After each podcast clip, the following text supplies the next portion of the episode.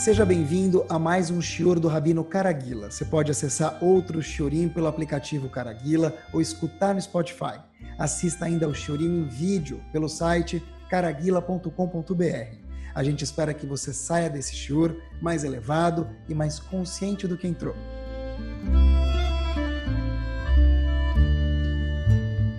Muito boa noite, Bruchim Abaim. Tópico quente e muito abrangente. É incrível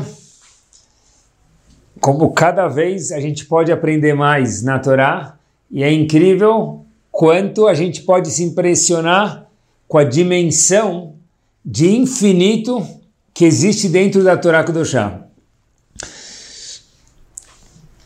Eu queria falar um pouquinho sobre um tópico hoje, que esse tópico, meus queridos, ele engloba cada um de nós na nossa casa, cada um de nós com os nossos filhos, cada um de nós com os nossos funcionários, com o nosso patrão, até Leavdil, sem comparação, cada um de nós com a Kadosh Baruch Hu.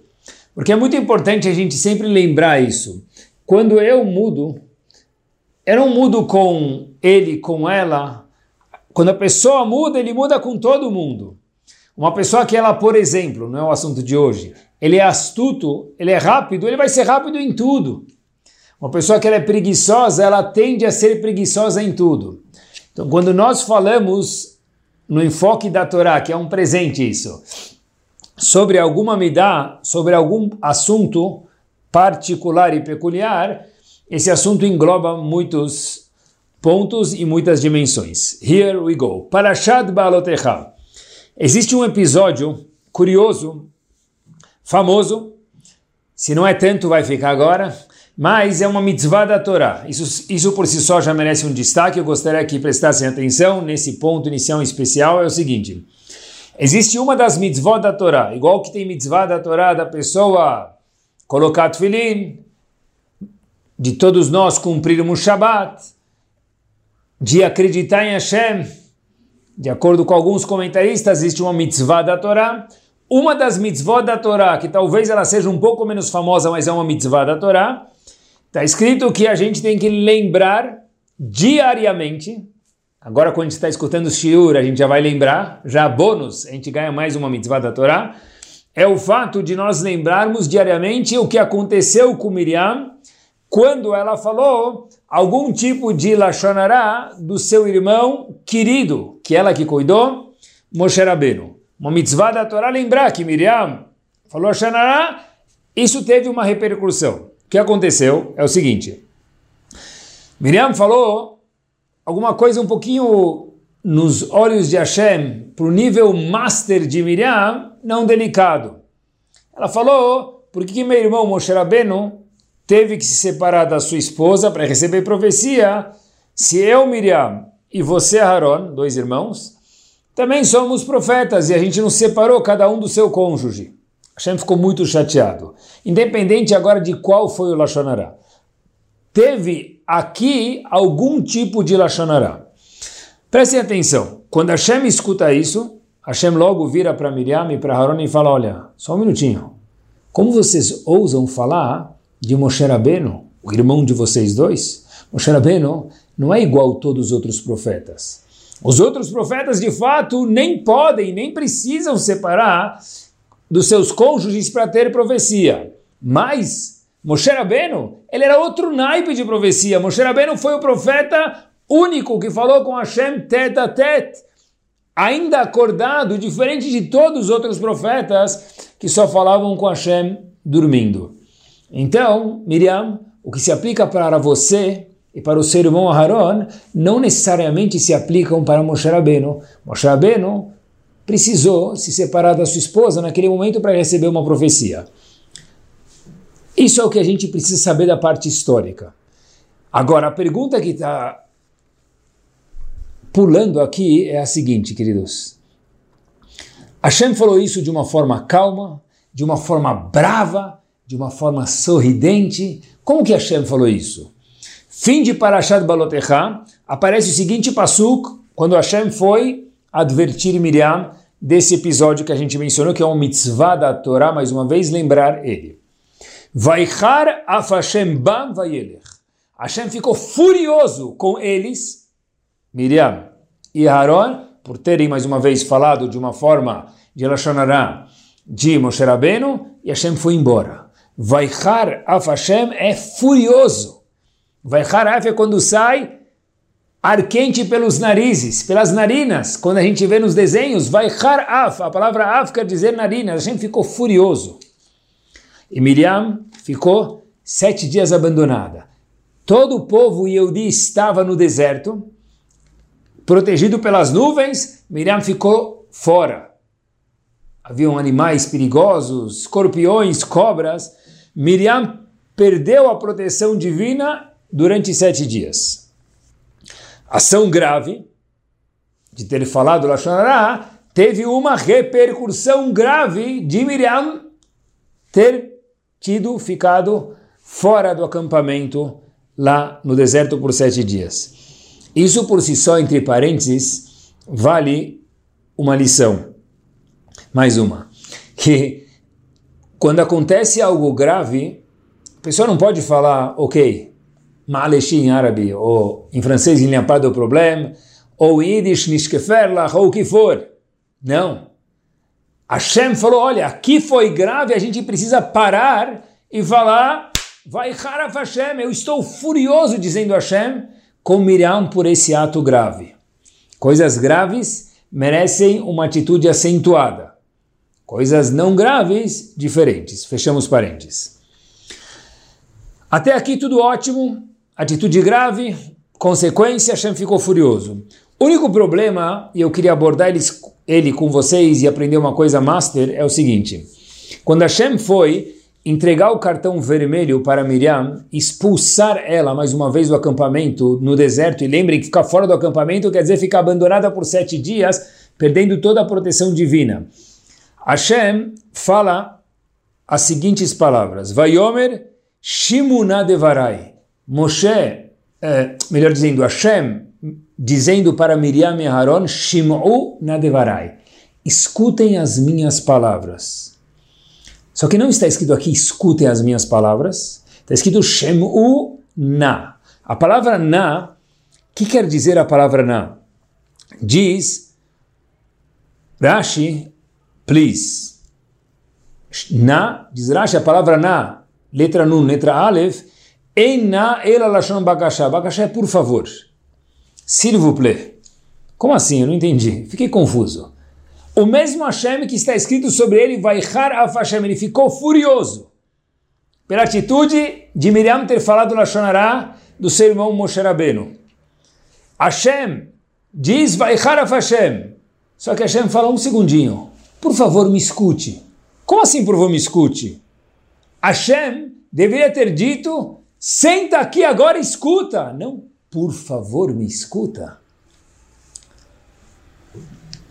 Tudo isso aparece no fim de Parashat Beha'alotecha mais uma vez. Existe um comentarista sobre o Rashi chamado Siftei Chachamim. Ele aponta essa pergunta, ele diz o seguinte. De fato, Hashem estava muito bravo. Furioso com Miriam e Aharon pelo lashon hara. Ainda assim, disse o Siftei Chachamim o seguinte. Hashem foi assertivo, firme, porém sem raiva, tranquilo, de uma forma calma. Hashem falou para Miriam e Aharon, cartão vermelho, 7 dias expulsos do acampamento. Só que, um segundinho, Shimuna, vem cá, me escuta, eu estou muito chateado. A gente aprende daqui que existe algo muito importante. Estar chateado demonstra firmeza. Estar chateado demonstra assertividade. Estar chateado não quer dizer bater a porta. Estar chateado não quer dizer quebrar o prato. Estar chateado não quer dizer começar a gritar de uma forma descontrolada. Fácil falar, mais difícil, talvez, de colocar na prática na hora do vamos ver. Agora, escutando Shiur on the Rocks, ok. Mas e quando acontece situação na empresa, em casa, na sinagoga, onde for? Situação difícil. Falei 10 vezes e a pessoa vai lá e erra. Como assim não fica bravo? É o seguinte, existe um ponto que a gente acha que a gente pode aprender junto. É fácil, na prática é difícil, é fácil e é difícil, eu me explico. É o seguinte, quando a gente aprende algo e a gente dá atenção, automaticamente, meus queridos, a gente já fica um pouco mais atento e melhora. É o seguinte, por um lado, nós temos que na vida sermos pais, professores, rabanim, patrões, e o que for, daí por diante. E essa posição requer com que a pessoa, pai, professor, diretor, patrão, o que for, que ele tenha a necessidade de advertir aqueles que estão um nível abaixo dele, sobre a tutela dele. Mas tem uma diferença. A Torá vai ensinar para a gente, na maior advertência que Miriam e Aharon receberam, maior, que Hashem ficou furioso, Shimuna Devarai, me escuta, ser calmo e firme, ser assertivo e falar de uma forma tranquila. Porque eu acho, porque quando a pessoa fica brava, ele sai de si, quem está do outro lado não escuta. Automaticamente, por favor, e a gente precisa escutar isso agora, levanta seus ouvidos blindados e fecha a escuta. Fato é, meus queridos, que a gente tem a obrigação de alertar aqueles que estão baixo nossa tutela. Querem ver? Tem um Rambam em Alachot Shuvah muito importante, apesar que não é famoso. O Rambam figura no capítulo 4 e diz o seguinte: um dos empecilhos para que Hashem receba a tshuvá da pessoa, uau, sério? Tem algo que segura e deixa com que a pessoa não faça tshuvá, é um freio de mão que não faz a tshuvá caminhar? Diz o Rambam, sim. Olhem só as palavras do Rambam Maimônides. Aroe bno yotzile tarbutra. Uma pessoa que vê seu filho ou sua filha indo para o caminho indesejado, andando com colegas não bons. É a mesma coisa. Veino moche beador, e ele não adverte eles. Oilu bno birshuto, já que o filho ou a filha da pessoa estão baixo a tutela dele. Obviamente, depende da idade. Mas, certamente, numa idade, cada vez a idade muda, cada vez mais precoce. Mas em algum momento a gente ainda consegue controlar nossos filhos. Controlar no bom sentido, advertir eles. Diz o Rambam, se a pessoa fala não tem problema, ele deixa passar, a pessoa perdeu a oportunidade de fazer tshuvá. Por quê? Porque a consequência do filho é culpa do pai ou da mãe. Porque eles estão baixo nossa tutela. Por que não falou, então? Mesma coisa para o Rav da comunidade, mesma coisa para o patrão dos funcionários, mesma coisa para todo mundo, para quem está embaixo dele. Agora, a pergunta que existe aqui é a seguinte, falando em advertência, que é o tópico de hoje. Será que a nossa vontade é advertir? Ou que isso tenha um bom resultado? Será que a nossa vontade é falar? Ou que isso no long run tenha um resultado positivo? A gente vai falar, que pergunta mais vazia, óbvio, que minha vontade não é falar, é que isso tenha uma consequência positiva. Não é tão óbvio, porque muitas vezes, e é isso que Hashem estava ensinando a gente, Shimuna, se a gente quer que o outro escute, tem que falar com calma. Por favor, Moshe Aharon, me escutem. Como assim, por favor? Eles fizeram uma atitude horrível no nível deles, mais uma vez. Ainda assim, a Kadosh Baruch Hu falou, mesmo que era Moshe e Aharon, mesmo que era Miriam e Aharon, desculpem, mesmo que era Miriam e Aharon, Neviim, profetas, irmãos de Moshe Rabenu, são seres humanos. Kol Sheken, mais ainda, nós e as pessoas ao nosso redor, Shimuna, sem ficar bravo, porque se o objetivo é eu gritar, eu soltar minha fúria, agora eu me tranquilizei, ok, mas se o objetivo é o long run, que é isso que deve interessar, de verdade, aí não grita, porque gritar não ajuda.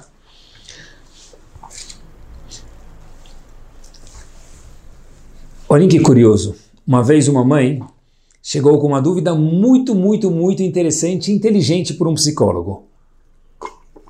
ela chega para o psicólogo e fala o seguinte: olha, eu tenho uma dúvida e eu queria perguntar para o senhor precisa me ajudar. O psicólogo diz: claro, manda. A mãe falou o seguinte: olha, eu tenho um filho rebelde, muito rebelde. O psicólogo escutou, não sabia se era verdade ou não, mas se a mãe está falando, pelo menos ele tem que escutar. E quando o meu filho joga no time de futebol, o técnico dele é muito bravo. Fala forte, demais. E às vezes meu filho chuta a bola forte e o técnico dá bronca. Às vezes meu filho corre devagar e o técnico fala: corre mais rápido, vai pegar a bola, vai buscar a bola. E meu filho escuta. E a pergunta é: por que quando eu faço a mesma coisa e eu falo para o meu filho vai buscar a bola, no caso faz a lição de casa? Ou corre mais rápido, no caso talvez tira o seu prato da mesa, meu filho não escuta? Qual a diferença? Pergunta boa. Olhem o que esse psicólogo respondeu para a mãe. Olhem que power, pessoal. Simples. Os dois falam coisas que o filho na hora não queria escutar. Mas seu filho sabe que o técnico está no mesmo time dele. Pode ser que seu filho não saiba que você, mãe, está no mesmo time dele. Uau! Que power! O filho... O jogador de futebol, que é o filho, quando escuta o técnico gritando, vai buscar, pega a bola, ele sabe que o técnico está no mesmo time do jogador, que é o filho, no caso. Porém, às vezes, nossos filhos, e é difícil mesmo, será que a gente demonstra estar no mesmo time deles? Será que quando, às vezes, meus queridos, a gente dá uma crítica é feio, vai, advertência, mais chique, mais fofo, mais 6 estrelas. Quando a gente dá uma advertência para os nossos filhos, ou patrão, ou o que for, sempre que a gente fala filho, pode ser para patrão, pode ser para funcionário, para o que for. Será que a gente está falando para os nossos filhos o seguinte: olha, eu estou lhe advertindo porque eu quero o seu bem, eu estou no seu time, ou o que vão falar da gente se você se comportar assim? Será que eu estou advertindo ele ou ela porque eu quero que ele seja Hazan? Porque os filhos dos meus amigos também é Hazan na sinagoga, eu quero isso? Ou porque eu estou no time dele porque é bem, é o bom para ele? São perguntas fortes e que a gente precisa pensar sobre elas. Será que meu filho e minha filha, eu estou interessado em você? Ou será que eu quero ter um filho advogado? Eu quero ter um filho médico? Eu quero ter um filho investidor na bolsa, bem-sucedido? O técnico, certeza o filho sente que está no mesmo time que ele. E um pai e uma mãe. Como que funciona? É difícil, mas se nossos filhos entenderem que nós estamos no mesmo time, é igual o técnico. Corre, vai suar a camisa! Ok, faz parte escutar o que a gente não quer, mas estar no mesmo time ajuda muito. Cada um de nós tem um kavod dele, é normal isso. Mas a gente precisa, com carinho, fazer uma verificação. Será que eu estou pensando no bem dele, dela ou no meu ego? Quando se fala de advertir alguém, certeza que essa tem que ser uma das perguntas. Primeira pergunta é Shimuna. Será que eu estou falando com carinho? Segunda pergunta é: será que nós estamos no mesmo time? Ou eu quero algum benefício e, por conseguinte, eu preciso que ele faça isso para mim? Muitas vezes numa empresa é a mesma coisa. Eu quero mostrar para o meu patrão algum serviço. Então eu forço os meus funcionários a... Poxa vida, mais um minuto. Eu não estou interessado com o bem deles, com o bem da produção. Eu só estou me preocupando comigo. Esse tipo de crítica não está no mesmo time. Ele tende a ser pouco funcional. E tem uma coisa muito curiosa quando a gente fala de filhos. Eu sei que não é normal, eu sei que a gente fala: ah, nunca escutei isso, eu sempre pensava diferente. Tá bom, mas a gente sempre pode aprender, e eu me arrisco aqui. A frase judaica que a gente sempre tem para falar para alguém: olha, que seus filhos sempre lhe deem muito nachat, muito prazer. Nachat é prazer. Uma delícia o pai escutar um elogio de um filho ou de uma filha. Coloca o babador aí, prepara, porque vai vir. Maravilha! E que a gente possa escutar muitos nachats dos nossos filhos. Agora, aqui tem um detalhe importantíssimo. Nossos filhos não vieram para o mundo para nos dar nachat. Eles vieram para o mundo para cumprir a missão que eles têm consigo, as ferramentas de fazer, e com isso gerar nachat a Kadosh Baruch Hu. Se a gente conseguir desfrutar do nachat de Hashem junto, sartem, por que não? Agora, que a criança, o jovem bar mitzvah, traga muito nachat aos seus pais. Será? Uma coisa a se perguntar. Será que ele veio para o mundo, ela veio para o mundo para trazer nachat para mim, pai, para mim, mãe? Espera aí. Talvez nachat para mim é que ele seja um bom advogado. E nachat para Kadosh Baruch Hu é que ele ou ela seja alguma outra coisa que eles tenham uma aptidão maior. O nachat é para quem? Deve ser que é para Hashem. Para estarmos no mesmo time, it's not about me, it's about him. Não sou eu, tem que ser ele.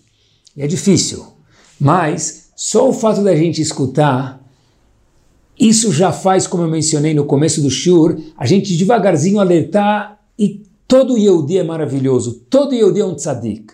Isso eu tenho certeza. Isso faz com que a gente melhore. O nosso objetivo tem que ser que Bezatashem, meu filho, minha filha, meu funcionário, o que for, sejam amanhã, semana que vem, melhor do que eles foram hoje. Mas o quê? Eles, não eu. Tem que ser feito com amor. Porque uma vez eu escutei alguns pais inteligentes dizendo, olha, eu sei que eu vim para o mundo para criticar o meu filho, ensinar para ele o caminho certo. Eu não tenho certeza disso. A gente veio para alertar nossos filhos e advertir eles. Advertir é com amor. Advertir é estar no mesmo time. Advertir é estar no time deles, olhando o que é bom para eles. Óbvio, dentro de uma experiência de pai e mãe, que a gente sabe de fato o que é bom de verdade para eles, não o que eles acham ser verdade, correto. A melhor forma de advertir alguém é com amor e ser surpreendente. Vou contar uma história para vocês, uma história verdadeira. A história se passou na Yeshivat Etz Chaim, primeira Yeshivat Ashkenazi, Israel. Um dos alunos era um jovem órfão que tinha uma situação econômica mais delicada. E olha que interessante, os alunos que lá moravam iam para casa, não todos os dias, a cada tantas semanas. Esse jovem almoçava na Yeshivá e para ele, almoço era um presente, porque em casa ele não tinha a mesma oportunidade de comer tão bem quanto comia na Yeshivá. Apesar que quem já estudou em Israel sabe que não é aquele restaurante, aquele buffet 6 estrelas. Eles servem o que eles podem servir conforme o budget, o orçamento deles. Mas mesmo que era simples, para aquele aluno era muito melhor do que ele já tinha em casa. Rosh Chodesh, uau, primeiro dia do mês. Na Yeshivá serviram naquela vez um treat, algo especial, pudim de chocolate. Só que, óbvio, todo benefício vem com uma responsa. É um por pessoa. Aquele menino pegou um, comeu, se deliciou, ele foi pegar um segundo. Voltou na fila, obviamente, como todo bom adolescente, ele volta na fila para pegar um segundo pudim. E a pessoa que estava distribuindo os pudins falou, opa, será que você já não pegou um primeiro? Esse é teu segundo, não é?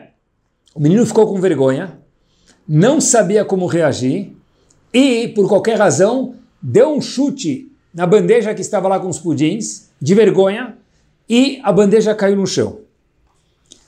Aquele... com os pudins, obviamente. Aquele menino ficou sem saber o que fazer, foi para casa e passou a noite de um jeito bastante desconfortável. Sabia que amanhã alguma coisa ia acontecer na escola. Dia seguinte, o menino acaba tirando o pudim dos outros sem querer, mas chutou e fez uma atitude errada. Logo que ele chega na escola, faz tefilá, termina a tefilá, falam, olha, o diretor está te esperando na sua sala, na sala dele. O diretor de Yeshivat Etz Chaim era Rav Aryeh Levin. Rav Aryeh Levin fala bom dia para o menino, senta e faz uma pergunta para ele. Habibi, você chutou aquela bandeja de pudim ontem? O menino diz, olhando para baixo, obviamente, com vergonha, Rav, sim, chutei, olhando para baixo. Rav Aryeh Levin fala para ele, você pensa em fazer isso de novo? Diz ele, não. Rav Aryeh Levin fala para ele, mas por que não? Por que você imagina que você não vai mais chutar na próxima vez que tiver pudim ou alguma outra coisa, a bandeja no chão, quando você não puder pegar uma segunda vez? Diz aquele menino o seguinte, porque, olha, se tiver pudim de novo eu não vou mais chutar a bandeja, porque agora eu já experimentei o pudim. Eu nunca tinha comido pudim na minha vida.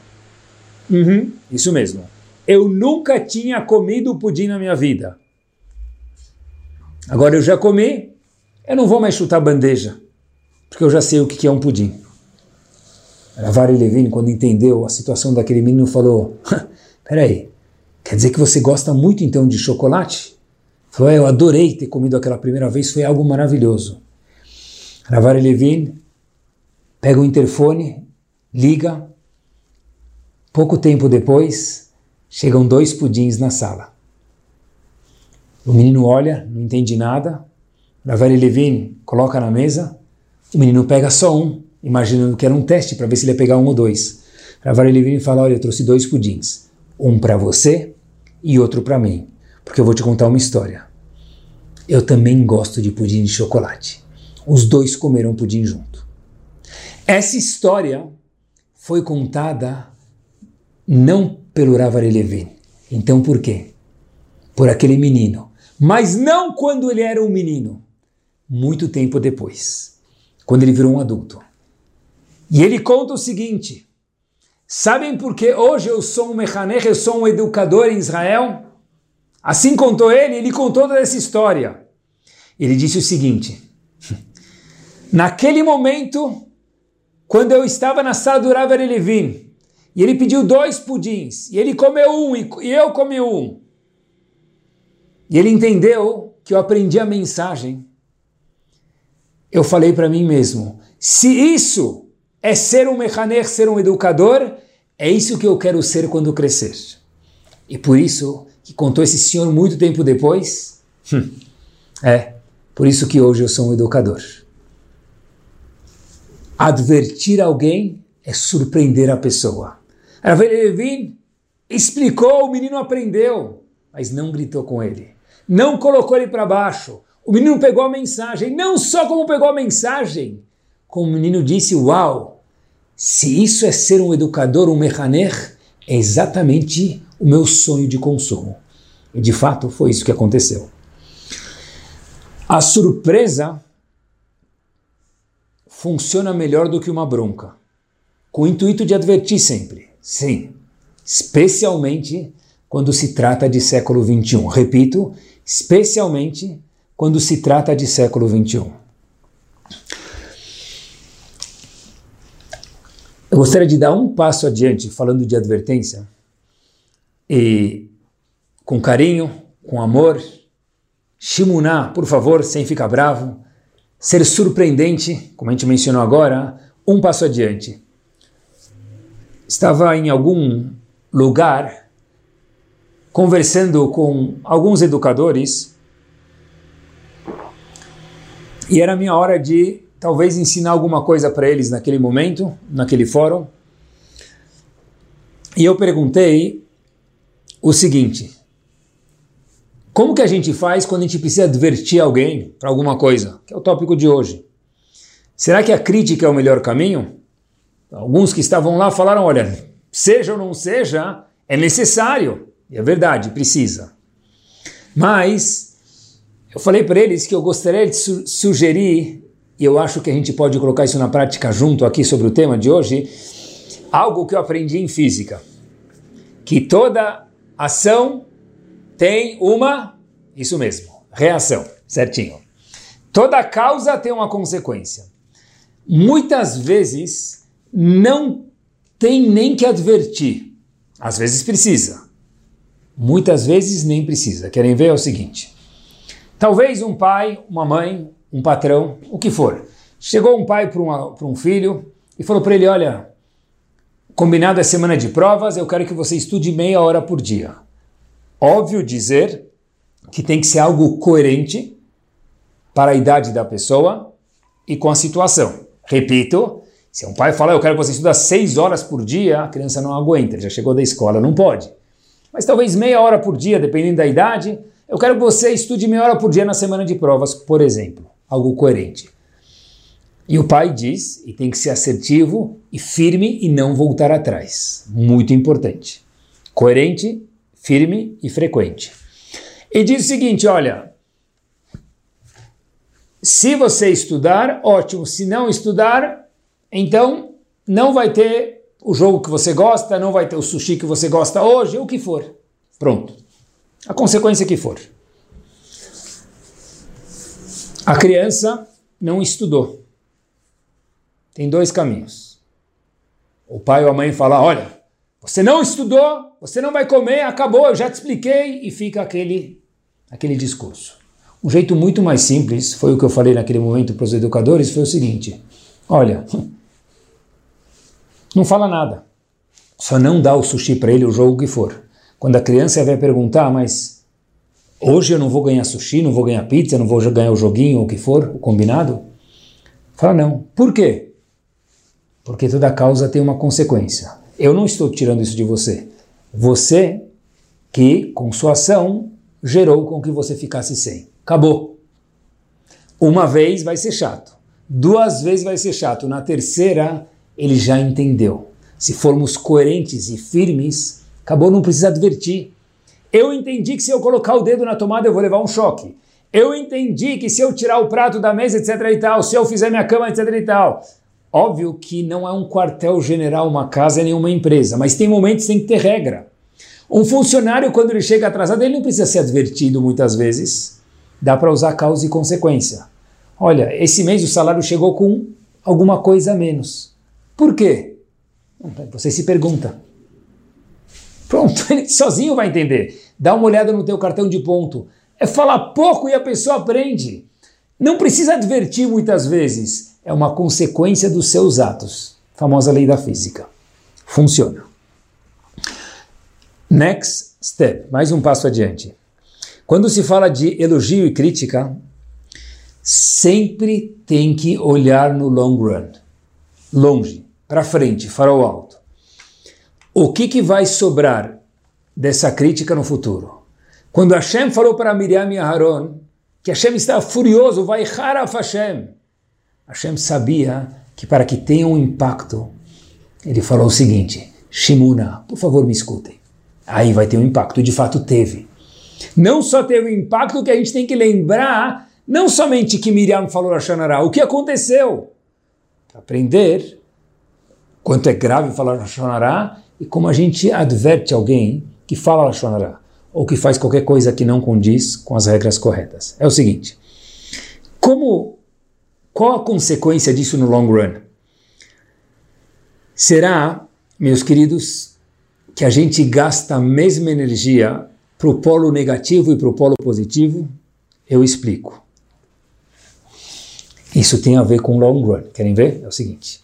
Uma criança foi mal na prova. Um funcionário deixou de fazer algo. E daí por diante vão os exemplos. A gente pega a criança e fala, você não estudou de novo? Tá bom. Falamos 30 segundos num tom de tantos decibéis. A mesma criança volta 1 ano depois, 6 meses depois, 1 semana depois, ou o que for, com uma prova e ela foi bem na prova. Não precisa tirar 10 para ir bem na prova. Ela foi bem dentro da capacidade dela. Talvez ela tirou 8, talvez tirou 7,5. Cada um conforme a capacidade dele ou dela. Eu preciso pegar os mesmos 30 segundos e o mesmo tom de decibel, de tantos decibéis, e falar o seguinte.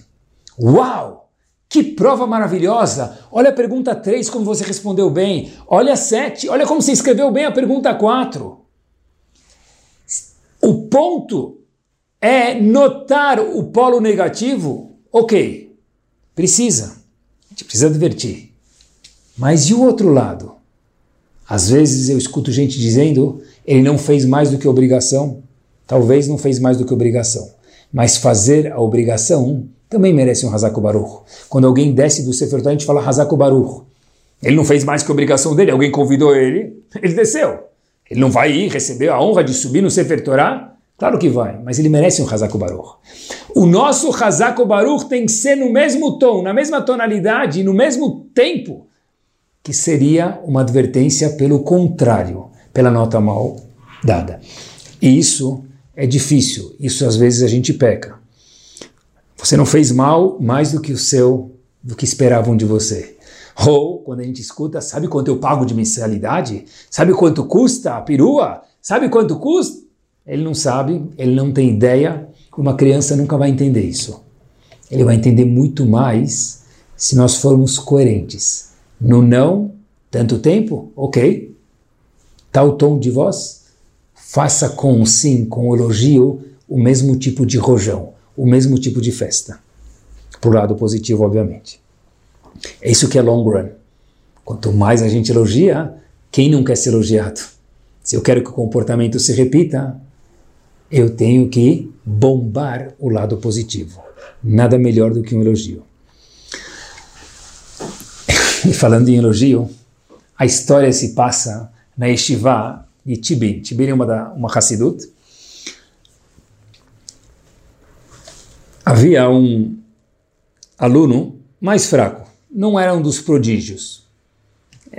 O aluno prodígio, ele floresce, é um orgulho, ele vai na propaganda da escola, da Yeshivat, né? Mas esse aluno não era esse prodígio. Shimon, história verdadeira, nome verdadeiro sem sobrenome, Shimon. Shimon, Shiur de Gmará, Yeshivat de Chibin, sentado lá atrás, um pouco mais fraco, menos capacidade intelectual, menos versado que os outros alunos, Masertot Bava Batra, no meio do Shiur, e de repente Shimon levanta a mão e faz uma pergunta.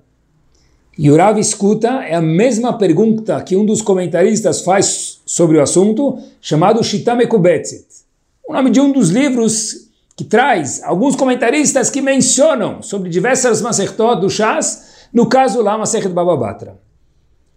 Quando o professor escutou isso, o Rav escutou isso, ele fez um big deal disso daqui. Fez, uau, que pergunta maravilhosa! Repete a pergunta para ver se eu entendi direito. O aluno repetiu. Não pode ser. Desculpa, me repete mais uma vez que eu estou me lambuzando com sua pergunta.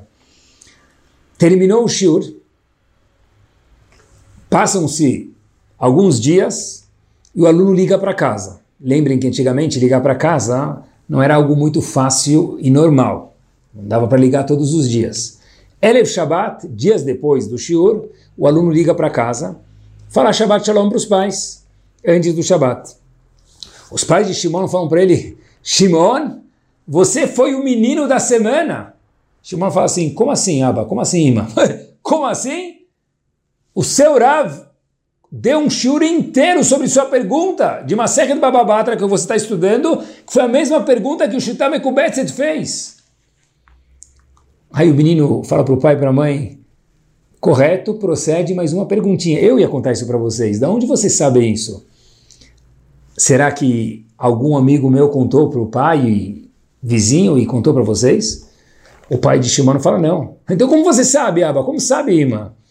Eles disseram o seguinte, como eu sei, ontem eu estava no meu escritório trabalhando, quinta-feira.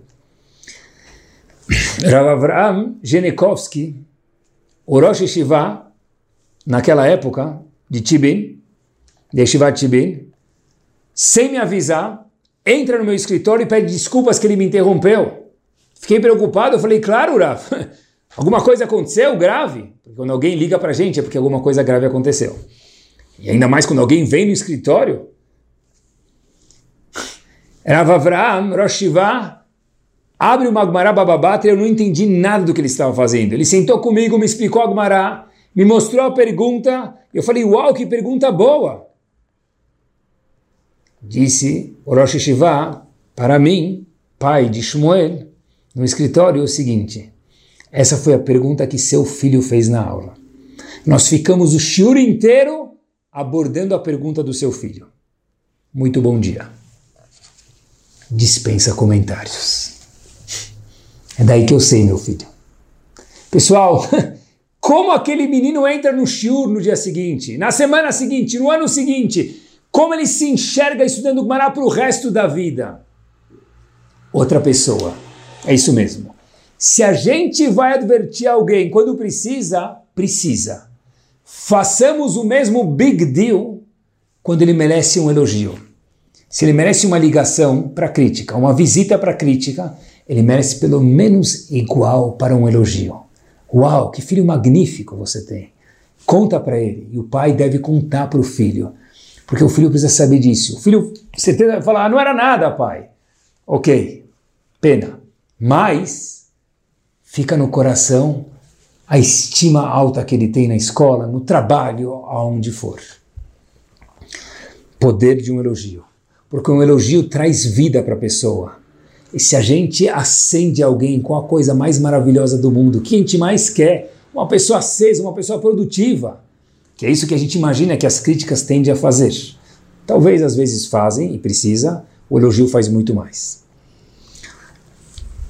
Elogio traz vida para as pessoas? Tá bom. Vou contar para vocês mais uma história. Estágio final do nosso shiur. Era algum dia de semana, não sei se era segunda, terça ou quarta, Rav Ovadia Yosef Zichrono Livracha, isso mesmo, vem almoçar na sua casa com sua senhora, com o Rabanit. Ele começa a almoçar, eu não sei qual que é o menu, mas ele estava almoçando, e de repente Rav Ovadia Yosef começa a cantar alguma coisa do tipo Ki Yeshmera Shabbat, alguma música de Shabbat. Rabanit, esposa dele, fala para ele, Shubakir, what's going on? Ovadia, o que está acontecendo com você? Música de Shabbat hoje? Ovadia olha para ela e fala, mas por que não? Fala, como assim por que não? Porque hoje não é Shabbat, hoje é segunda, hoje é terça. Ovadia fala para ela, desculpa! Ela ficou preocupada. Ele olha para ela e fala, a comida estava tão gostosa que eu pensei que hoje era Shabbat. Por isso, eu comecei a cantar música de Shabbat. Mas você tem razão, desculpa. Meus queridos, acabou. Muito melhor do que falar a halá está gostosa. Quando a halá é comprada, não adianta. Mas a comida está gostosa. Eu pensei que hoje era Shabbat e eu cantei música de Shabbat. Bola 8 na caçapa. Pronto. A atitude vai se repetir muito mais vezes. Muito melhor de quando a comida não estar boa, não sair boa, falar, olha, aqui está ruim. Procura os acertos também. Elogia eles, que eles tendem a serem repetidos. Elogio traz vida para as pessoas, traz vontade da pessoa repetir a atitude. A gente está falando de pessoas, entre parênteses, que estavam casadas há anos. Gdolim, precisa cantar música de Shabbat na mesa durante o dia de semana, parece coisa de criança. Parece, mas não é. Uma vez eu escutei uma frase em inglês que a letra B em inglês é be. Be quer dizer seja. Uma vez eu escutei, alguém me falou, todo mundo tem que ter sangue B+, B positivo. Todo mundo tem que ser positivo. Isso tem tudo a ver quando se fala de elogio. Sangue positivo? Be positive. Sermos positivos? Sim. O que isso tem a ver com elogio e críticas? Acompanhe comigo nesse fechamento de shiur. Pessoal, olhem que power. Olhem quanto a nossa Torá ela é magnífica. Pirkei Avot Perek Bet Mishnatet. Rabi Yochanan perguntou uma vez para os seus alunos, qual que é o caminho florido, maravilhoso, esplêndido que cada um de nós precisa procurar trilhar nas nossas vidas? Pergunta boa. Então, ele trouxe uma opinião dizendo o seguinte, Ain Tová, a pessoa tem que ter um bom olhado, olhar os outros de uma forma positiva, be positive. Rabenu Yonah comenta sobre essas palavras algo show. Segurem-se nos assentos. 3 palavras, mi Shesameach Bechelko, uma pessoa que ela está satisfeita com o que ela tem. O que é Ain Tová mais uma vez? Olhar os outros de uma forma sorridente, bem gostoso. Estar de bem com a vida. Como assim? Eu estar de bem com minha vida? Olhar os outros? Rabenu Yonah, sim.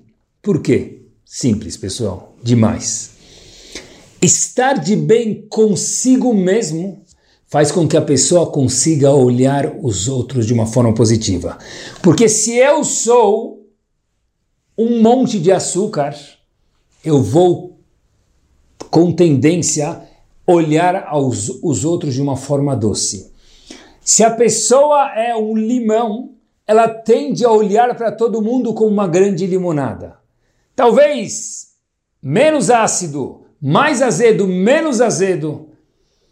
E quando a pessoa fizer alguma coisa, ele não fez mais do que ele devia fazer, ele é pago para isso. Ele veio para isso. Ele tinha que fazer isso. Está errado.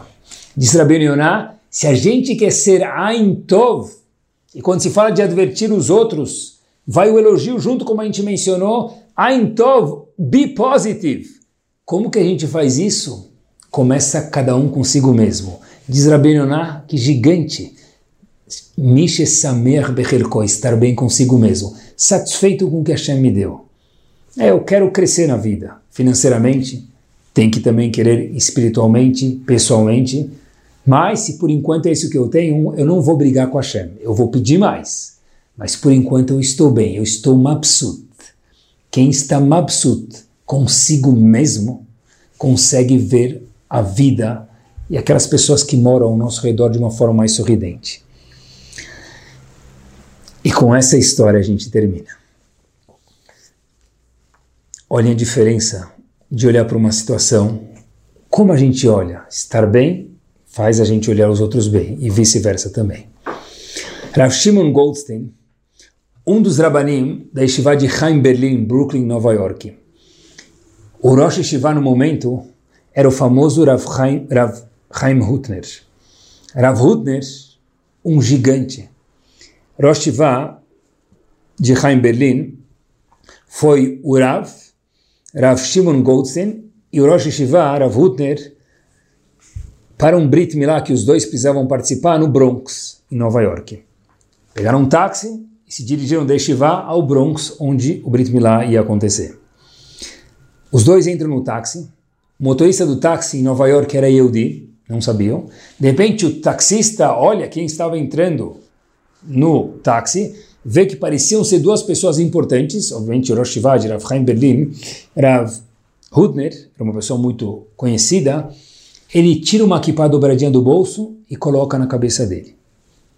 Em respeito aos dois cidadãos que estão atrás, no banco de trás. Rav Hutner vira e olha para o Rav Shimon, que estava acompanhando ele, e diz em Yiddish, uau, vai saber o lamabá que esse motorista de táxi ganhou. Não sei se o motorista de táxi entendia Yiddish, mas esse não é o ponto. Rav Shimon estava do lado do Rav Hutner e disse para ele, Rav, sério? O lamabá grande porque ele tirou uma kippá dobrada do bolso, pegou do porta-luva e colocou na cabeça? Ele não fez tzedaká, não estudou Torá. Merece um lamabá grande? Rav Hutner vira para o seu colega e diz para ele o seguinte, vou contar para você uma pequena história, curta, mas daqui você vai tender a concordar comigo. O Rebbe de Guru Chidushei HaRim ia no mikve todos os dias. Tudo isso dizendo Rav Hutner para o seu companheiro. E com isso a gente fecha o Shiur. Bezatashem.